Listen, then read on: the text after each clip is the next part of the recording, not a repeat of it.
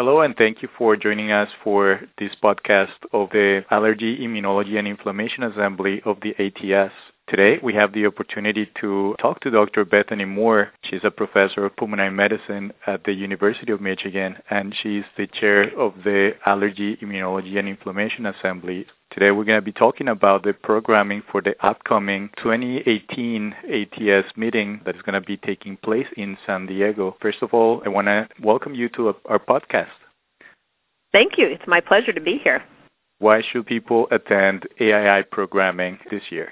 Well, the AII Assembly has actually programmed a little over 650 abstracts that were actually submitted by our members. And these were designated to go to various different scientific sessions that are dedicated to sort of the broad interests of our Assembly members. And I just want to give a shout out to Drs. Andrew Fontenot and Ben Medoff, who were our chair and co-chair of our planning committee this year. And they spent a lot of time over the holidays scoring and reviewing those abstracts, and then their whole program committee worked to try to put those together together into sessions that they thought would be of broad interest to our membership. So I'm excited to see what they've got, come up with. Excellent. What is your favorite thing about the ATS meeting? Well, the ATS meeting to me is sort of um, I have two favorite parts. One of them is that it's always a great time to see the new science that's coming out and to hear about clinical trials and, and new data. But it's also really an important meeting for me for networking.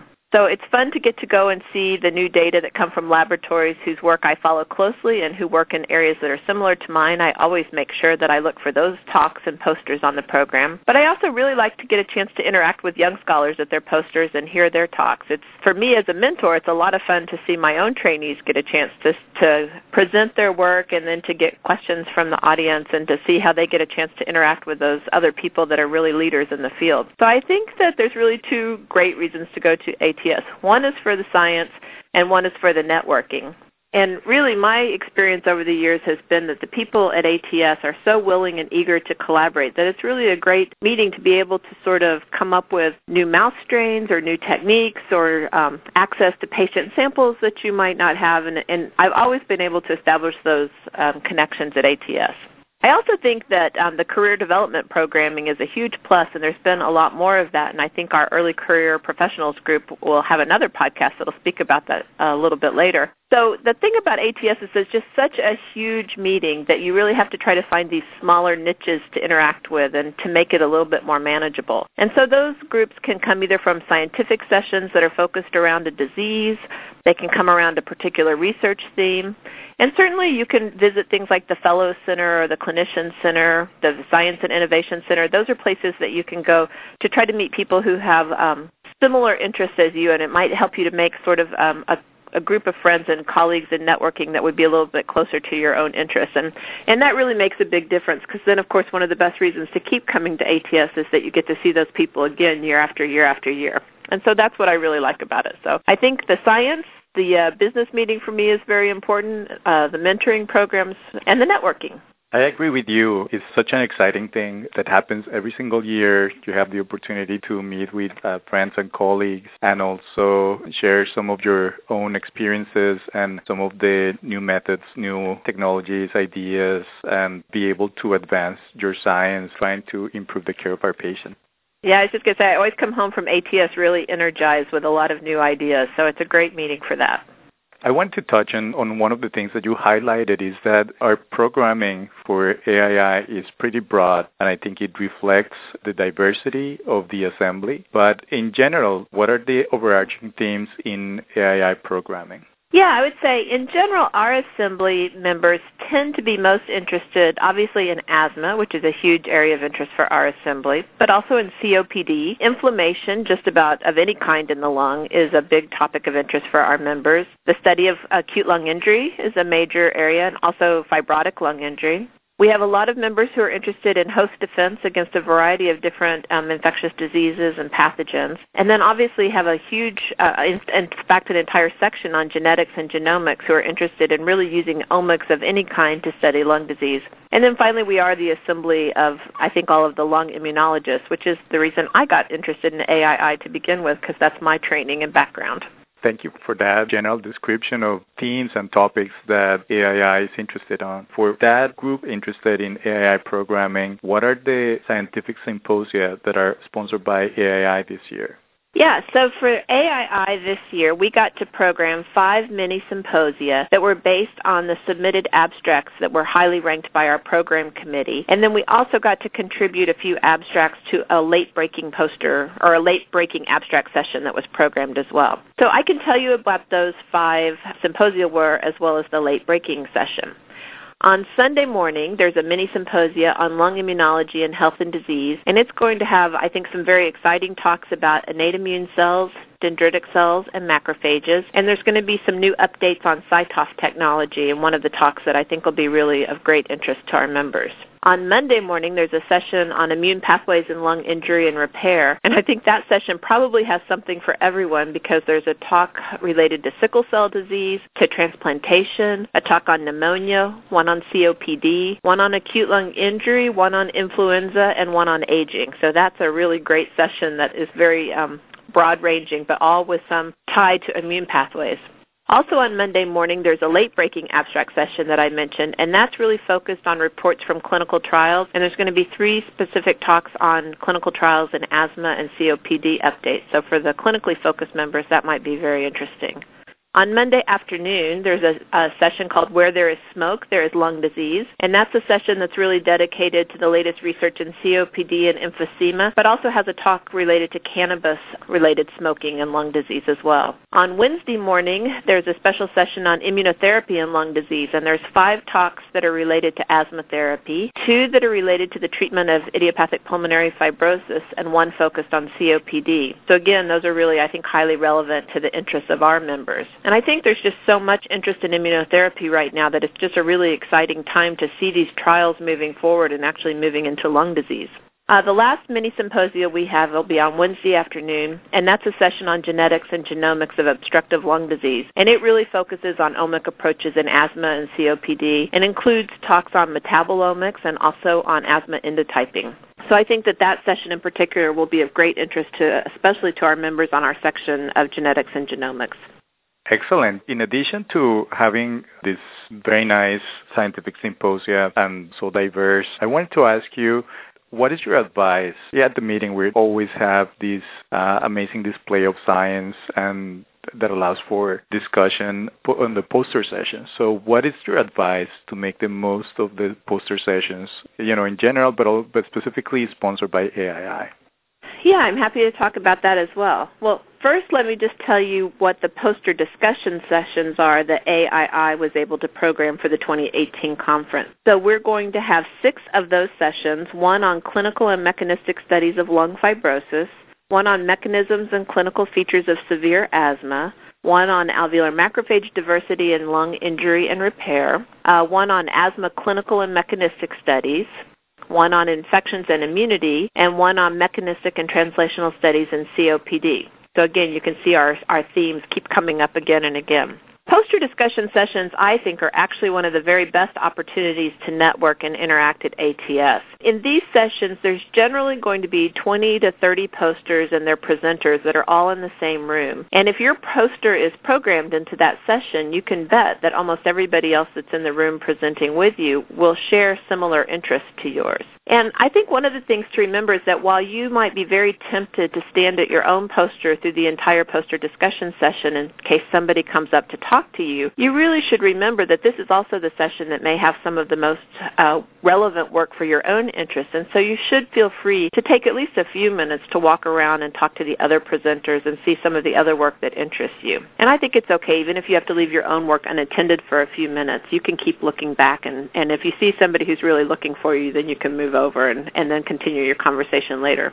When these poster uh, discussion sessions work the best, the facilitators usually try to engage the audience in some discussion around some broad themes. Um, usually that means that they just give each poster presenter maybe just 30 seconds to just state what the main conclusion of their work is and to draw people's attention to it if they didn't get to it. But the best part of that discussion is when you really spend that time thinking about sort of big picture questions. And my advice to somebody who's going to be um, programmed into a poster discussion session is to not be afraid to speak up and ask some of those questions yourself. Um, these work by far the best when everybody's really engaged and willing to speak up. There's really no dumb questions. It's fine to have some controversy around certain topics. And so I think that's really where you can sometimes have the very best discussions. And a lot of times people end up standing there a little longer than the session is to just be able to keep talking about these interesting questions in the field. I will say one thing that happens sometimes in those poster discussion sessions is that if some people are still at the posters and talking and there's still a group of people trying to have conversation where the table, you know, kind of where the chairs and the microphones are set up,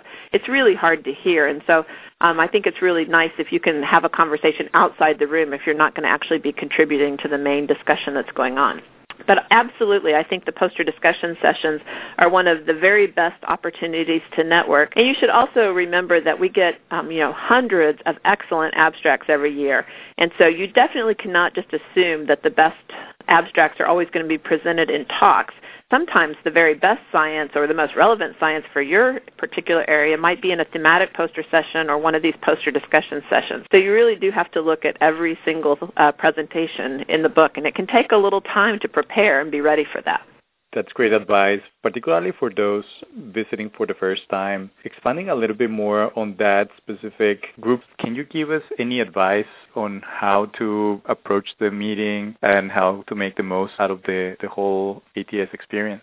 Yeah, well, I know ATS is really one of the largest scientific meetings in the world. I mean, there's generally around 17,000 or so participants at the meeting. And so it's huge and it can be very spread out. And a lot of it depends on what city we're in as to how far apart the different sessions might be. We're lucky this year because we're going to San Diego. And actually, at San Diego, most of the sessions are fairly close together. Many of them are actually in the conference center itself, so it's a little bit easier there to be able to go back and forth between sessions.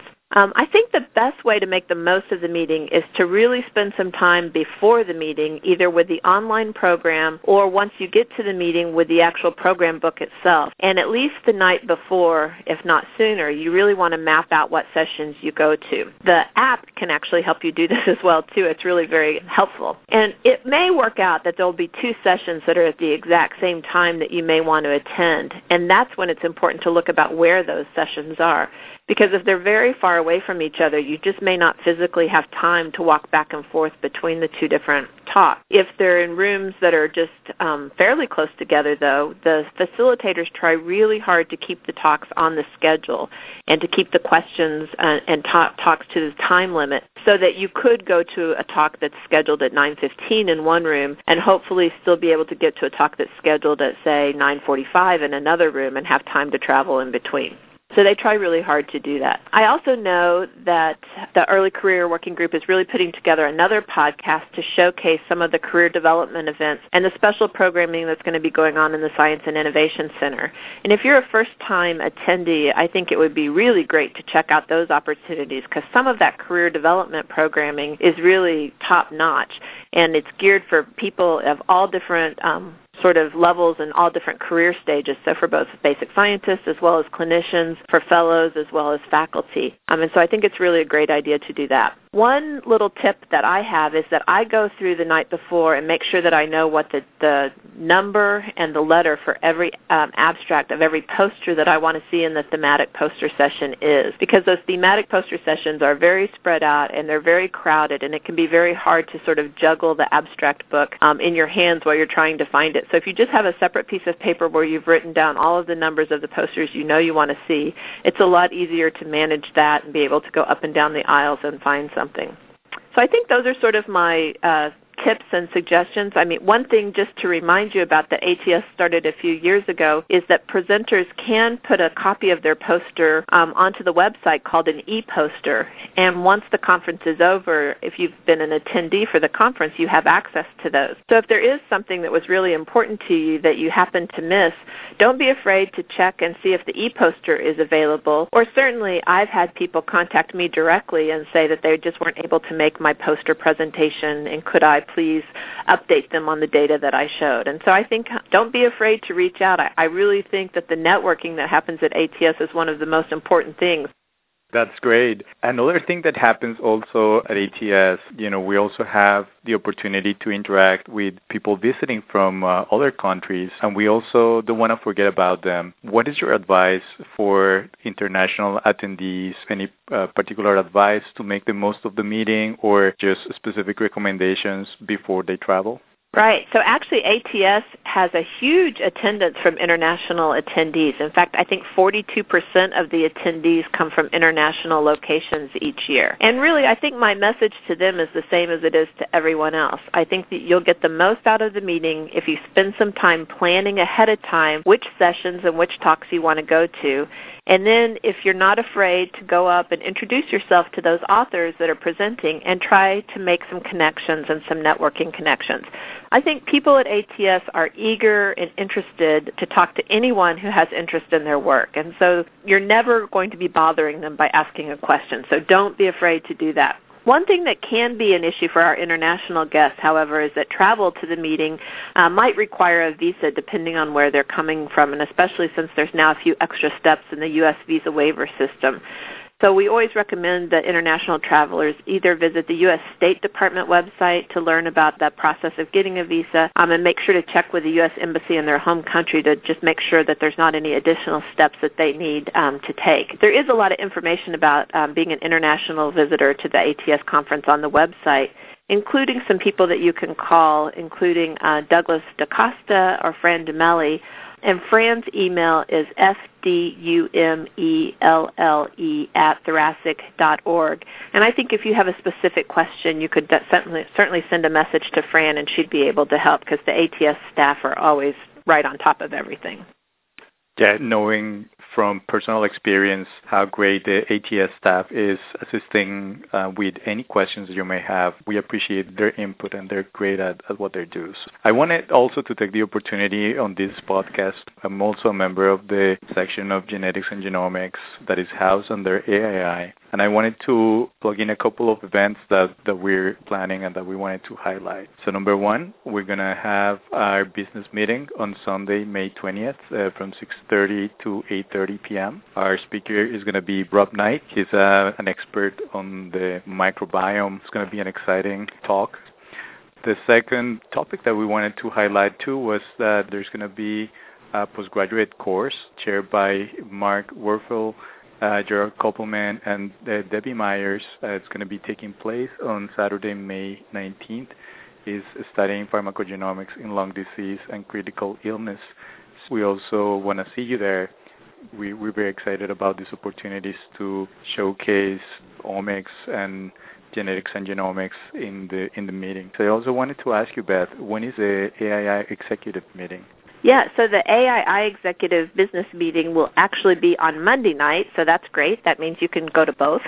um, Monday night, May 21st from 4:30 to 7, and then immediately following that, we will have a joint reception with the Respiratory Cell and Molecular Biology Assembly, and that'll be a great opportunity to um, mix and mingle and get to network some more with those people because there are quite, as you can imagine, with our interest in lung injury and fibrosis um, and inflammation, there's a lot of overlap with the interests of the RCMB members as well. So we find that this joint reception uh, gives a lot of opportunity for members to get to catch up with each other and talk further there. How can you attend and how can you join in the, the, this meeting? Yeah, so there is a small charge for the reception because there's some food and drink there. Um, if you register for the conference, you can actually register online at the same time for the uh, assembly reception. Um, and you can see it there. I think for a full member, it's $42 if I'm not mistaken, and if you are a member in training, I think it's $22 if I have my numbers right. If you've already registered for the conference and you want to be able to go back and add in uh, the charge for the reception, uh, if you just go to the email that you have for your confirmation, uh, you'll see down at the very bottom it'll say, you know, how to connect with us and update your registration. And once you go into that link on your registration, you'll be able to add the reception and any other postgraduate courses or uh, meet the professor courses or anything else that you might change your mind and want to attend. Excellent. This has been uh, extremely helpful, and I again I, I, appreciate your time. I appreciate all the detailed answers about uh, the first topics in in terms of you know what to do at the meeting, what AII is bringing. The last thing that, that I wanted to ask is how can you get more involved with the assembly? How can you join in and bring your energy and uh, bring your motivation to make AII better? Yeah, I think that's a great question and an important one. And I always like to remind people that um, the the assemblies are a great way to sort of find that smaller community within ATS because the meeting is so large. And really, you can get involved in the assembly business at any stage of your career, um, as a first year fellow, even as a resident, um, certainly as a PhD scientist. I was able to join in. Um, if you just come to the business meeting, which will be on that Monday afternoon at 4:30, you'll get a chance to hear from all of our sort of standing committees a little bit about the work they're doing. And almost every group is always looking for people to volunteer. Um, so if you come to the business meeting, you can generally talk to somebody that night and volunteer. You can certainly always email me while I'm the chair of the assembly, and my email is bmoore at umich dot edu.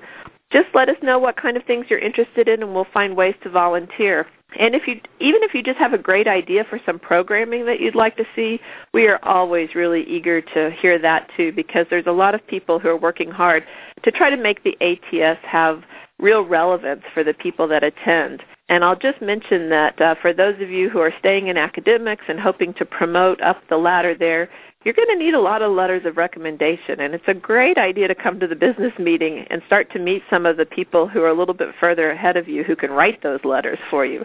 It's so much easier to approach somebody about writing a letter of recommendation if you can actually remind them, hey, remember we met at that business meeting at ATS and we had this long talk about acute lung injury and the work that we were doing and whatever. So I think that, that uh, the networking is very important, and so please come to the business meeting or drop us an email and let us see if we can get you hooked in. Thank you so much, Beth, and I look forward to seeing you at the meeting. Yeah, me too. Thanks so much for organizing this podcast. I think it's a great idea.